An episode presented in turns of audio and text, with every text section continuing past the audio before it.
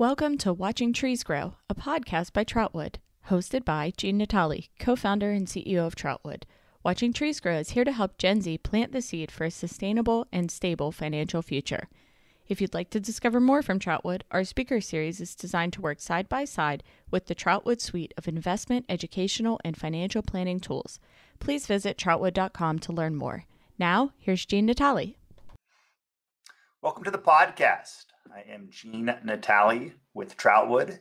Today we are going to be discussing what aspiring leaders need to know about personal finance.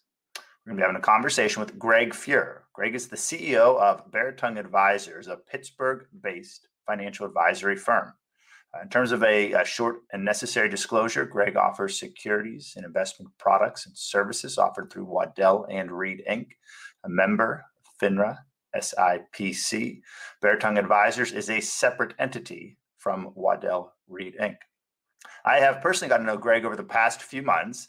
His uh, passion for helping to educate and prepare our next generation of leaders, our Gen Z audience, is highly contagious.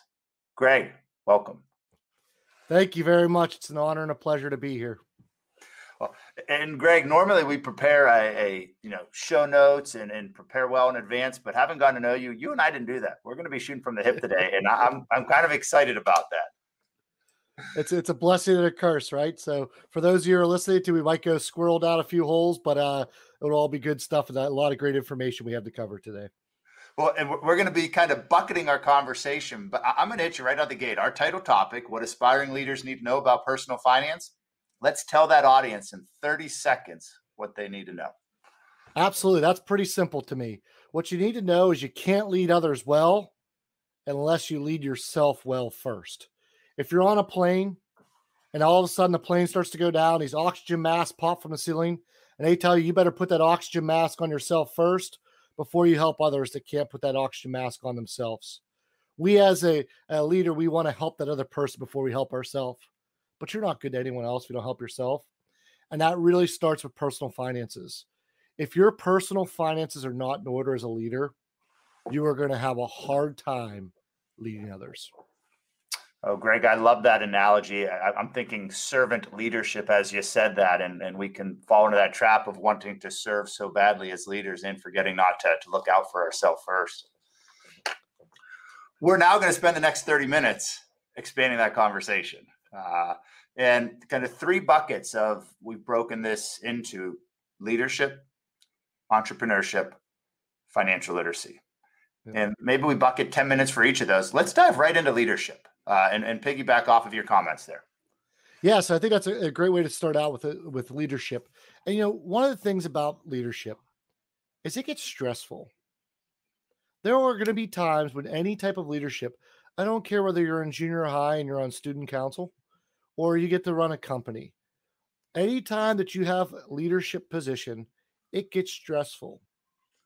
The number one reason for stress is often cited in America as money issues.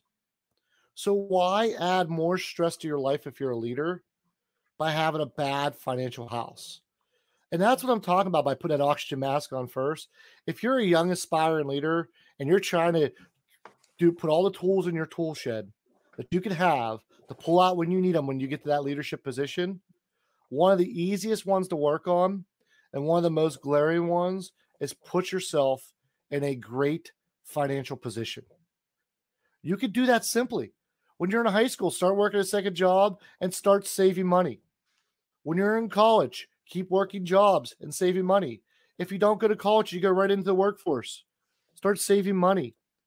Start denying yourself things that you want now to position yourself to be in a leadership position in the future.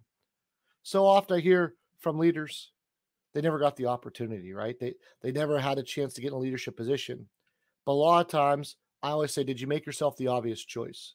Did you position yourself well? Well, one of those things it starts with is personal finances. If you mm-hmm. haven't put yourself in a position to make those decisions, you can't be in a leadership position one of the Greg, I want to. You, you, said something that got me thinking here. Um, and yeah. you referenced the middle school student council. I'm thinking of how many conversations I've had in the last year with college students who are extremely stressed out. And it's not the COVID stress that we would think about. It's the, Gene, I'm the head of my sorority and this is happening. Or Gene, I'm on this sports team and, it, and it's stressful. I know it's not directly applicable to our conversation, but it's stress. And it's stress from a leadership role. Uh, and that stress could be maybe preventing them or even causing mistakes elsewhere in their life. How can we help to navigate that arena? Yeah, so that that's actually a great question. I could empathize there. Uh, I always joke around. So most of my leadership principles I learned were from getting 25 guys in my fraternity to do something, right? so I always say if you get 25 immature idiots, and I say that lovingly, and I'm still good friends with my uh, fraternity brothers, but if you didn't get people that, that don't act right and don't care, if you can lead them and guide them, it's going to help you out the rest of your life. So I'm forever grateful for those opportunities to lead in college. But I think that the reality is a lot of times those stress issues are because you put yourself in a position you can't walk away.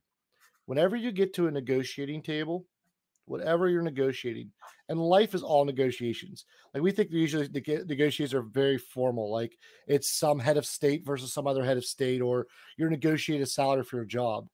Anytime you're trying to convince somebody else to do something you want to do, I negotiate with my wife 15 to 20 times a day. So so life's a bunch of negotiations. Greg, who wins? she always wins. Let's let's be honest. Sorry to put you on the spot there. Yeah, but but you think about it, that's what life is in negotiations. To win a successful negotiation, you have to have the ability to walk away. If you don't have the ability to walk away, the other person at that table is going to know that. Hmm. Well, if you don't have good finances, you can't walk away. I've seen more people in jobs they don't like, in positions they don't want to be in, that are stuck in them because of money issues than any other reason. And so let me kind of rephrase that. People are in positions of stress, whether it's in a fraternity, their soccer team, whatever position is in college, it's exactly the same as when you're out of college. They're usually there because they have no other alternative. By setting yourself up financially, you create those avenues that you can walk away. So you're in a job you don't like. Why don't people quit? Because they need the money coming in. If you had a six months runway that you could literally not work for six months and go and find a different job, you can walk away from the table that job. Also, I've seen a lot of, and, and, and Gene, you know, I've talked about this. I do a lot of coaching for people that are seniors in college that are looking to get into this field, right? So that's one of my passions in life. I spend a lot of time mentoring the next generation of uh, certified financial planning professionals. A lot of times, what ends up happening is they take the first job that's offered to them and they take a job they don't want because they haven't created the runway to have six or 12 months of not working.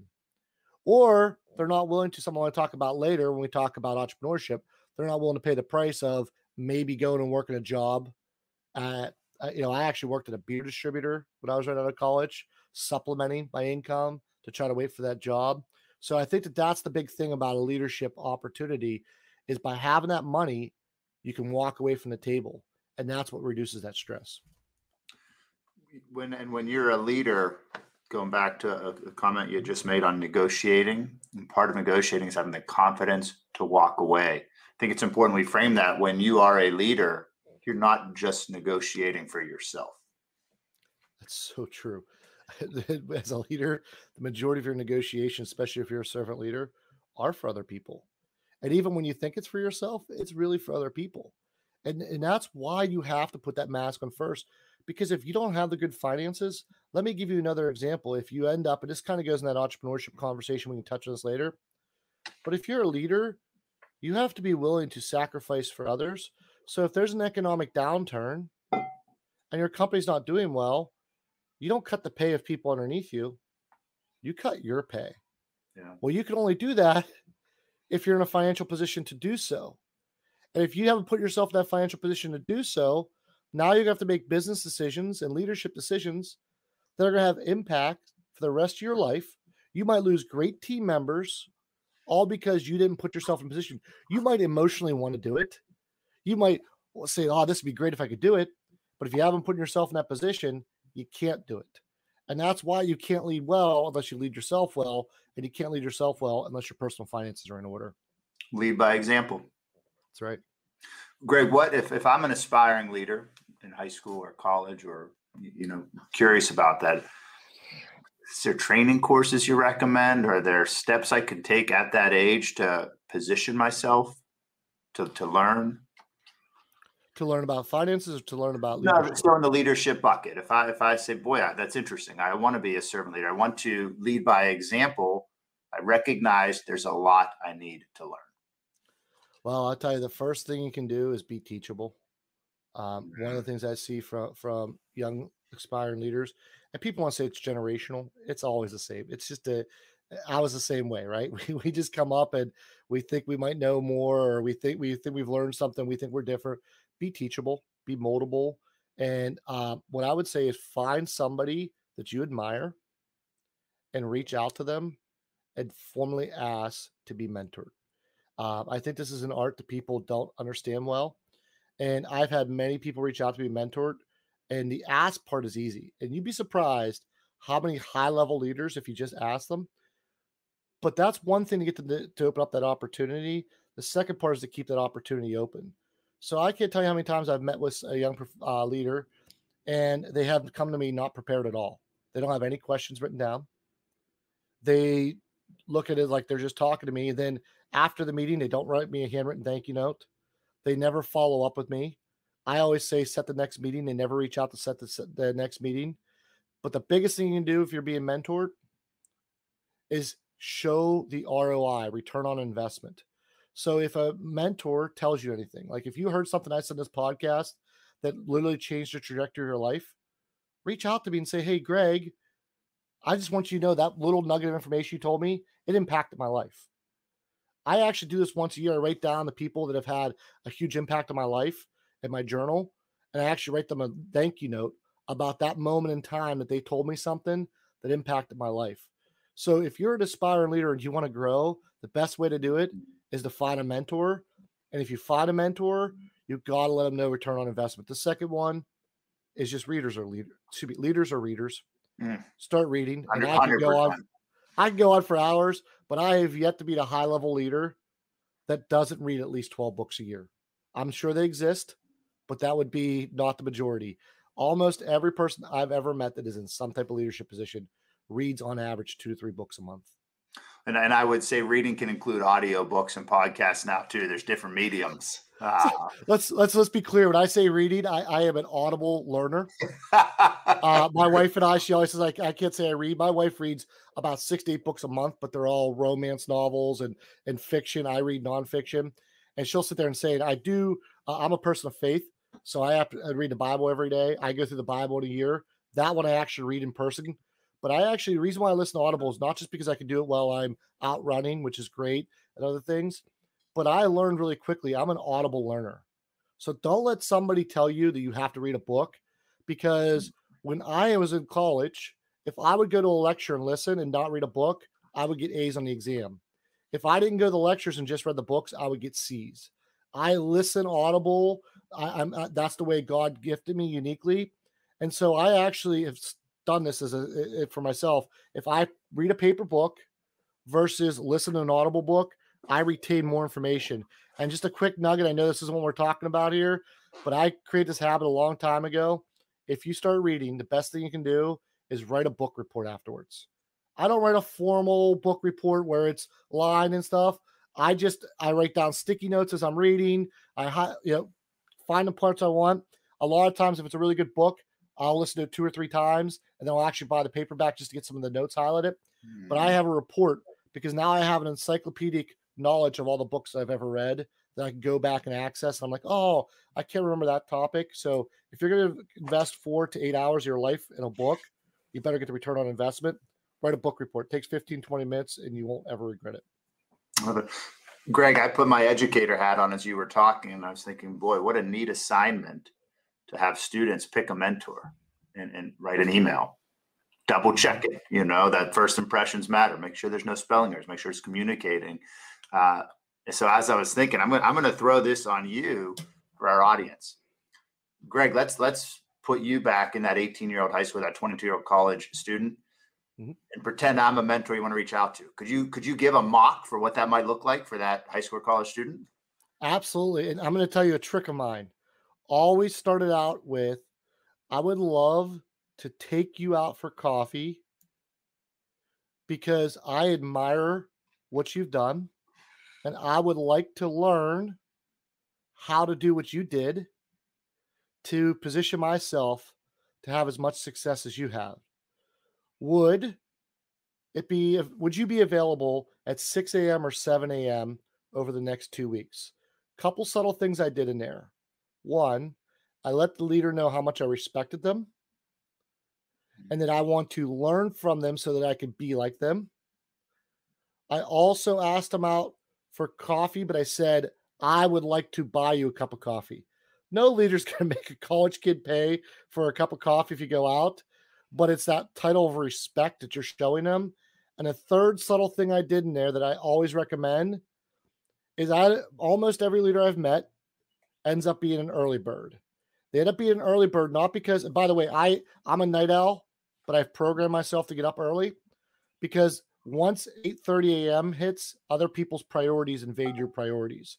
So the only way to get stuff done without somebody calling you is to do it in the morning. That's why leaders become morning people. It's not something special that you get up in the morning. It's simply just because nobody else bothers you during that time period.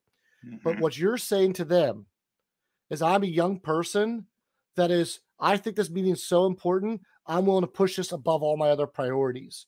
Not many young people are willing to get up that early. They'll get up that early. Eh, you know, when I grew up, a lot of my friends were hunters, so they get up early, go hunting. Or football practice had to be early, but on average, and there are some out there, right? I'm not saying I'm painting a broad brush here, but what you're saying to that person is this meeting is so important. I want to get it done early, but you're also saying subliminally to that leader, your time during a day is so important. I want to hit you before your important time. The last thing I would tell you is don't ever try to meet with a leader in evenings because most leaders are in a position in their life where they have a family and you're taking away family time. When you do the mornings, you're taking away from their time. When you do the day, you're taking away from work time. When you do the evenings and weekends, you're taking away from that leader's family time if they have a family. I paint the broad brush, you're going to find and, and know that. But I, I have found that subtle thing not only works for me, but it's worked for a lot of people. So that email would have that type of context to it and and the knowledge is priceless. I like that you said be prepared. Come in and, and know what you're going to be doing. Uh, you have to. I mean, if you are getting somebody that is a high level leader that is responsible for leading a lot of people, their time is valuable. There's one commodity that you cannot replicate. Doesn't matter how powerful you are, you cannot buy time. Mm-hmm right? It's a finite thing. It's a resource. It's not renewable. It's finite. It's the, the when somebody that's a high level leader gives you your time, you should act like they gave you a million dollars, and you need to treat it that way. And so I always use this example. What if you got to meet with the president of the United States, right? And I just use that because that's usually the highest level leader in the entire world at any given time is whoever's the president, right? If you met with the president of the United States, would you be prepared for that meeting? or how would you prepare? However, you prepare for that every time you reach out to a mentor, you should treat that way. I love it. Greg, I'm going to bridge us to the second silo we introduced with, with leadership, entrepreneurship, financial literacy were the three. We're going to bridge to entrepreneurship now. Uh, and I know your your passion for this topic. I'm going to bridge it with a book. I'm not sure if you're familiar with the Lean Startup. I am familiar with that. And the, the, the premise for anyone not familiar is that all of us are entrepreneurs. You don't have to start a business and take that chance to be an entrepreneur. You're an entrepreneur every day in your job if you adopt that mentality. And I'm going to bridge to leadership by saying it's the same with leadership. You don't have to hold the top seat to be a leader. It's a triangle that that that comes down. So is that a fair bridge as we push to entrepreneurship? That's a fair bridge, and that's a great bridge, honestly. Uh, by the way, I, I subscribe the Upside Down Triangle. If you've read the book The Servant, um, but it's the same concept. But it's, I, but I totally agree. We say this all the time on our team. We want entrepreneurial mentality, not employee mentality. Uh, we do believe that every single person is an entrepreneur. Every single person is a leader. Uh, there's a term out there that's really popular called intrapreneurship instead of entrepreneurship, being an entrepreneur inside your company, when you bring new ideas to the table and you make the company more successful, you know, I think that there's this common adage, especially in my industry, but any professional services, doctors and lawyers, just because you're an excellent doctor doesn't make you an excellent entrepreneur. Uh, just because you're an excellent lawyer doesn't make you an excellent entrepreneur. We see this in sales all the time. Somebody's really successful in sales and they try to make them a leader. Sometimes they should not be a leader, right? So I think it's so important to understand what do we mean by entrepreneurship? I think entrepreneurship is the ability to innovate ideas and solve problems in the marketplace is how I would define entrepreneurship. There's all these other definitions. You might say I'm incorrect in that, but that's the context of our conversation. I think that's what it is. And I think there's just so many times I've seen people go out and start their own company for no reason other than they just wanted to start their own company. You know, I always heard used to hear this commercial on the radio, and maybe that dates myself that I still listen to the radio sometimes. But there was always this commercial out there. It was like, "Are you tired of the rat race? You're going to the office nine to five. You're doing all this stuff. Start a successful business." And it would always be some pitch for some type of franchise, right?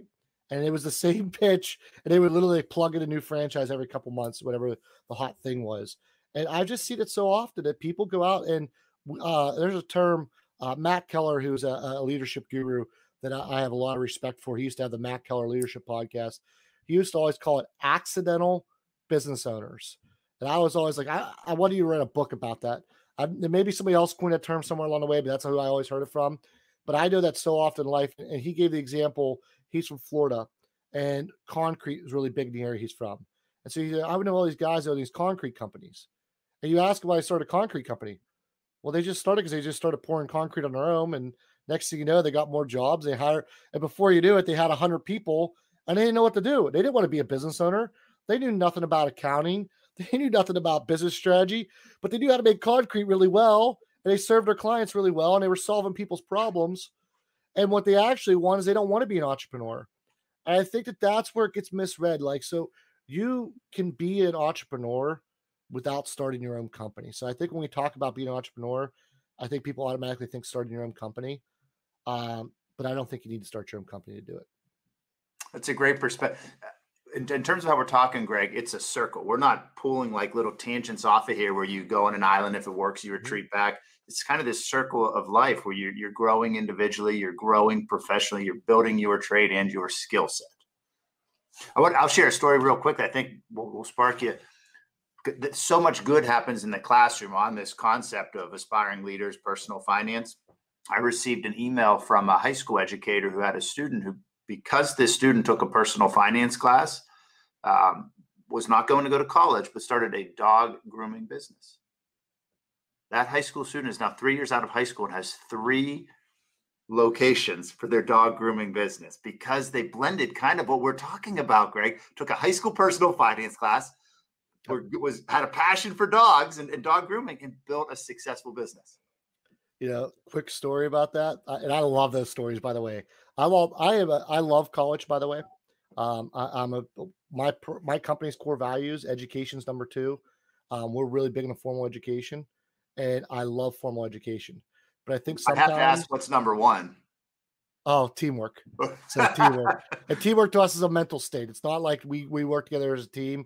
It's about all of us rowing together in the same direction and, and having a shared common vision stuff. So, but education, we have them ordered in, in the, the, order of importance. By the way, it's huge importance. So, I love education, and I will never take away from formal education.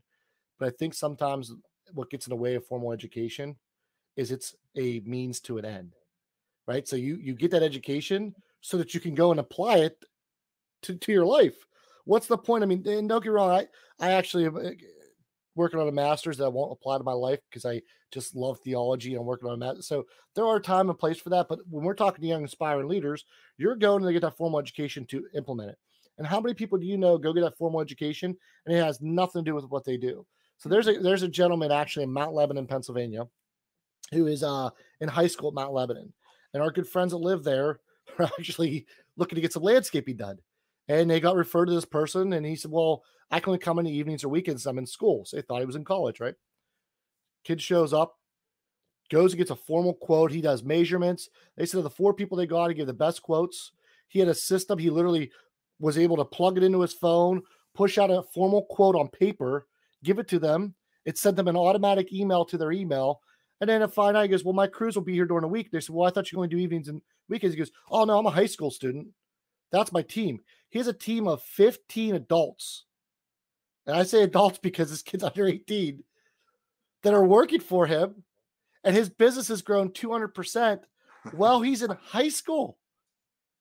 It's fantastic. I mean, he understands how the business, but more importantly, the consumer, my friends that were telling me the story, they love the great story that he was a, as a young, he just gave the best service. He literally gave the best quote system. He utilized technology. He solved their problem. And he didn't have that formal education. He didn't have anything else other than he positioned himself. Well, how was he able to do that? Because they started asking him a story. It came down to personal finance game. It wasn't because he was from a wealthy hmm. family. It was because he simply started doing lawn work on the side. He started making money. He saved that money. He didn't spend it. Granted, he was in a family that was well off enough that he could save 100% of that. Like he didn't have to use that money to help the family out. Um, so that's a huge advantage. He obviously lived in a wealthier neighborhood. Mount Lebanon, Pennsylvania is a wealthier neighborhood. But he could have lived in another neighborhood and done the same type of thing. He could have gone to a wealthier neighborhood. And every successful leader I have ever met, and I'm not saying there's not, but everyone I've ever met has some type of story like that, that they started without anyone telling them to do that, and they started at a young age. You got to position yourself because I'm a marathon runner. And if you want to run a marathon, you can't just go out and start running a marathon. You got to start running a 5K. You got to run a 10K. You have to compound over time. You have you can't just say, "Oh, I have uh, uh, nobody hits the lottery. And I say nobody, people hit it, obviously. Not nobody comes from these wealthy families. These are such small percentages of people that come from that. Most of us have to work for everything we get. That's the American dream. But it doesn't come out over time. You got to start when you're 16 saving and compound and compound and compound. And if you haven't done that and you're 30 years old, don't worry. Start where you're at. Yeah, you're going to start behind people, but just start. There's never a wrong time to start. I can tell you stories people start when they're 60. But that's the problem people don't realize. And one of the things I want to really hit the point on entrepreneurship that's really important to me is you have to pay the price. Everyone talks about, I wish I could do this. I wish I could do this. At the beginning of the year, people talk about losing weight. The gyms fill up, but how many people lose weight? Everyone's talking a game about, I want to go and start my own business. You have to position yourself. So I started my own business. People are like, Greg, how did you do that? I saved money.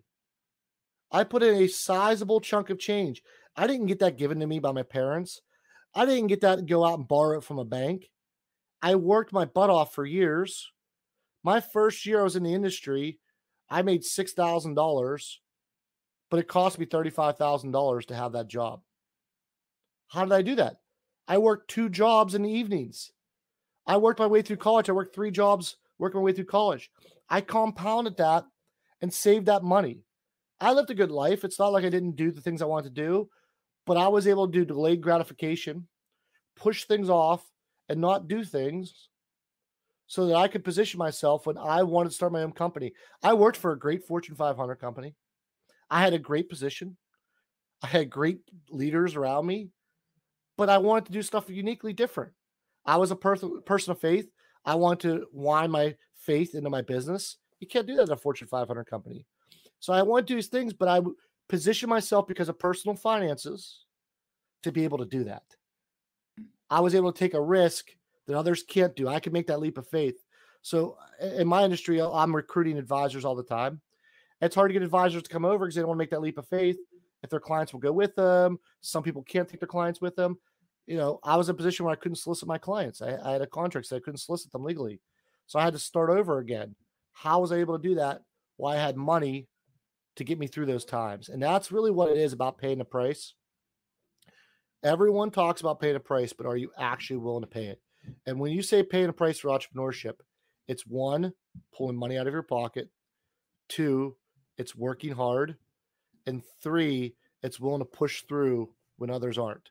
But if you don't have that money piece, you have to get it. And if you don't have it saved up your own, you have to do what unfortunately a lot of entrepreneurs do and they have to use what I like to call OPM, other people's money. They go out and they borrow, whether it's venture capitalist money, money from the bank, wherever it might be. That's how a lot of people start their business. And then what ends up happening is they become a slave to that interest and that loan. And they can't, and why I use the term slave is because they have no choice. Greg, what's so interesting with what you're saying in the startup world, VC is viewed as uh, an accomplishment or an opportunity. And if I'm hearing you, it's an obligation. It's but it's an obligation, you're in control of, right? If I like back into this correctly, if I am adopting this entrepreneurship mindset and I, am going to add a number four to your your three, and that's betting on yourself. Yep. I Start betting on yourself early. Put put that little bit away so that with this big bet you're making on yourself, you can have a fighting chance at not needing uh, OPM, other people's money. That's right. Hey, if you're going to save 10% into an investment account, why not put 10% into your account? Put cash away if you want yes. to launch a business. I love it. Yes. Like ding, ding, ding, ding, ding in the classroom right now. What a great assignment. And, and, and, it's so because people they, they we it's kind of like the formal education. I love formal education, but not everyone should have a formal education. It does it doesn't provide for everyone. Not everyone should be an entrepreneur, but the ones that really want to start preparing for that. Start putting yourself, make yourself in a position that you can write your own ticket. You know, the other thing about VC that happens so often is one of the problems that destroy a lot of businesses is easy cash. Why capitalism works so well is resources are limited. So I only have 168 hours in a week as every other person does. So I can only work so hard. That requires me to think about where I work. Same thing with money. If I only have $100,000 to put into a business, that's going to make the decision how much I spend on marketing, how much I spend on this. this is why you have a business plan.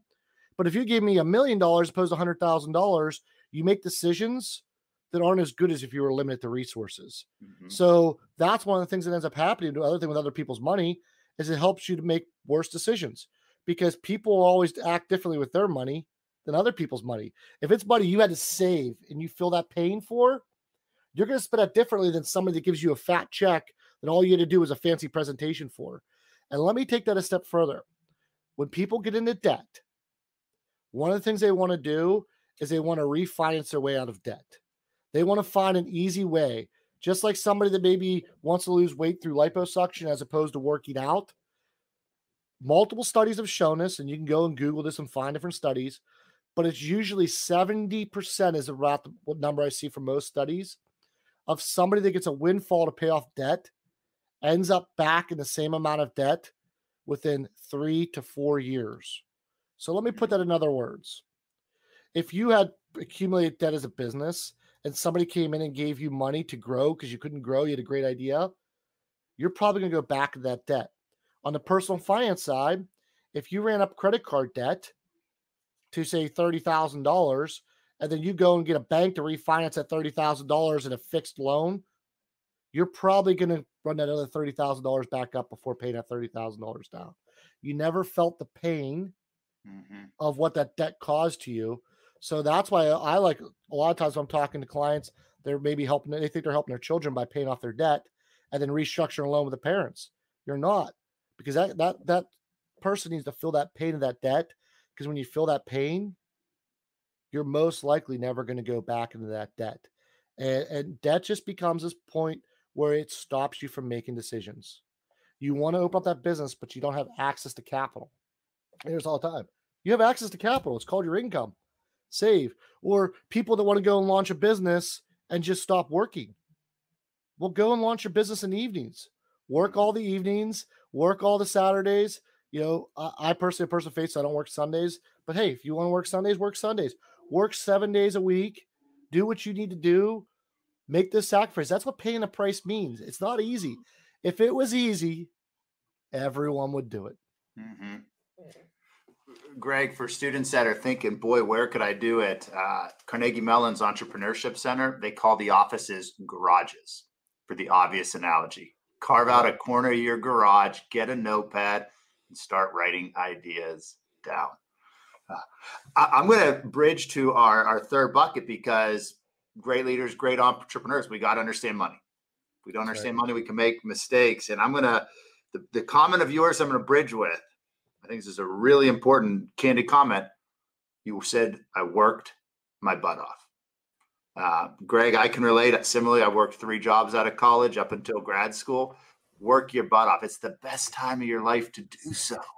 Um, but if we work hard and don't understand money, what can happen? You know, well, the, the, take it away.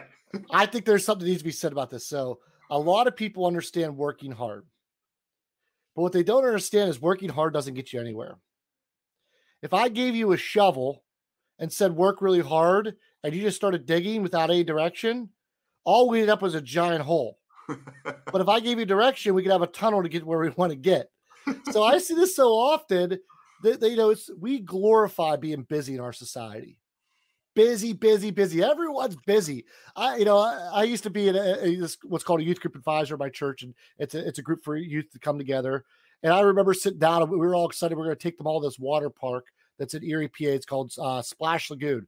And I'm thinking, like, this is a really cool thing we're doing. We got one of the members of church to pay for it.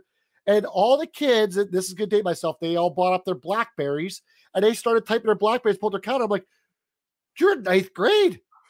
And you I'm worried about your calendar. Like when I was in ninth grade, like, so we glorify being busy. Hard work alone won't get you anywhere.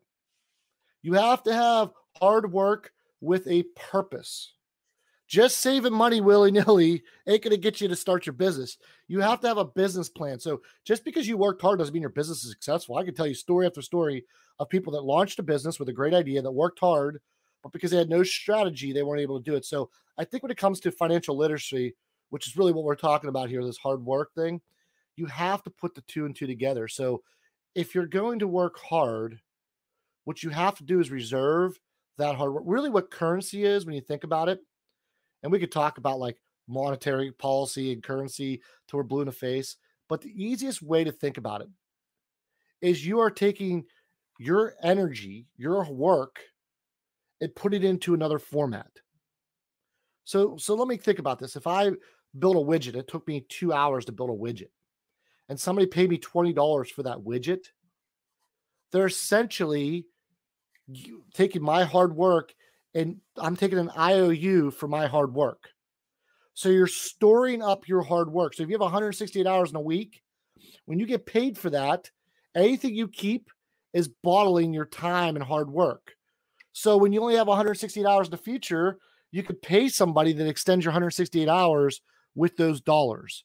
So that's kind of a, a really high level concept. And let me just cover that again if because I know sometimes it gets lost. One way to look at currency as, as accumulating currency is the reserves of your personal hard work. Mm-hmm. When you think about it that way, that helps you to start accumulating a lot more because then you start to say, all right, that puts me in a position to take what I've done and compound on the years of my hard work and have something for it. But if you don't have a strategy behind your hard work, all that money goes away. So you've you've worked hard, but you have nothing to show for it if you haven't accumulated the dollars behind it. Greg, what's the biggest money mistake you see young leaders make? You know, I often hear this all the time is it's debt.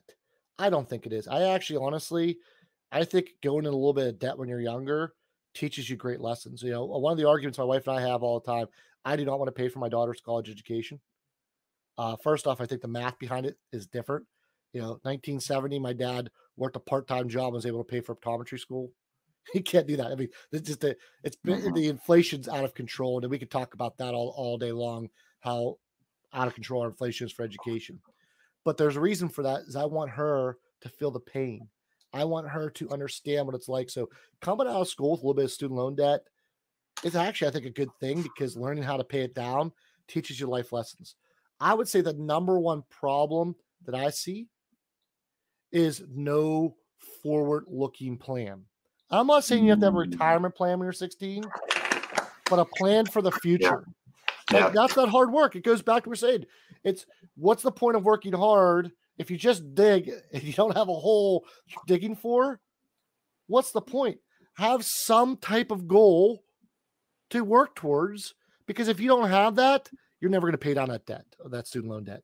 You know, I, I just like again, I, I hear all stuff about student loan debt. I had student loan debt. I paid it off. I, I, think the student loan debt is an excuse for people that didn't save money, didn't have a plan. So I don't think it's debt, and I think that's not, not telling you to go get debt. And I'll say that, hmm. that I just think that that's the number one thing that young people are hearing, and I think that that is a symptom, not the problem. The problem is a plan. Everything in life you need to have a plan for. You need to live life intentionally. You're drifting through life, you're never going to get there. I always like to use the analogy you're a ship crossing the Atlantic. So you're coming from Ireland to New York.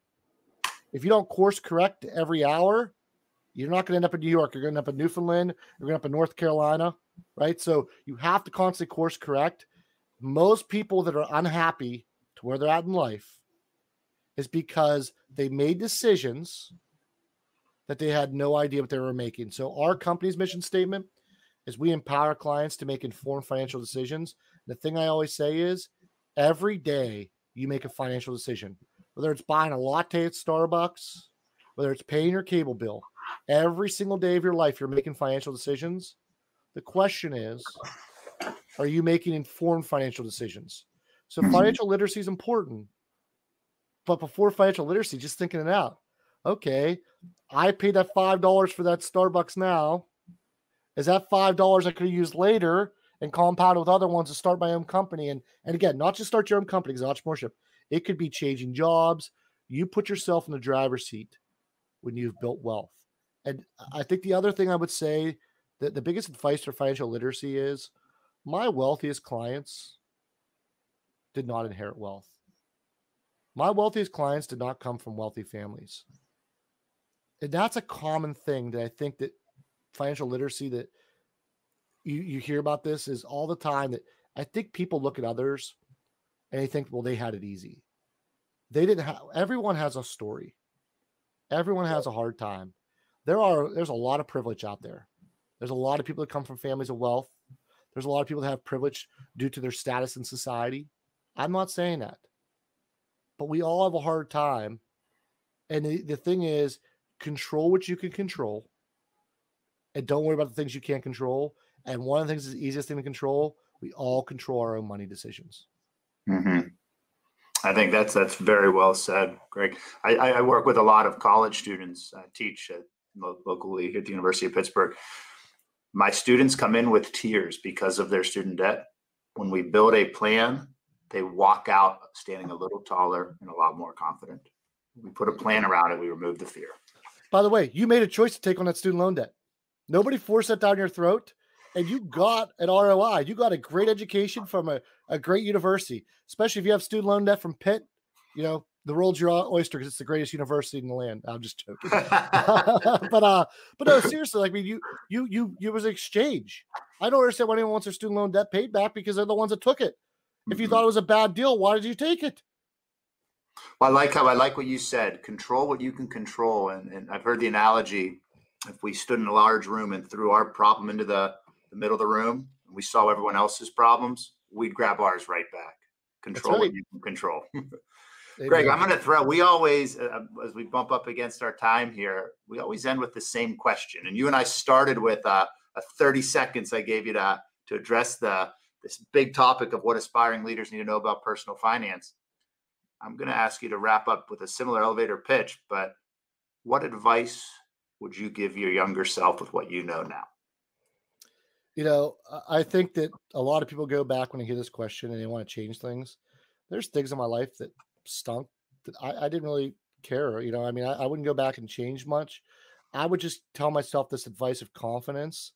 And, and I hear this a lot when I hear this question from other leaders, but it's really the truth that you have a lot more time than you think. Just slow down and be patient.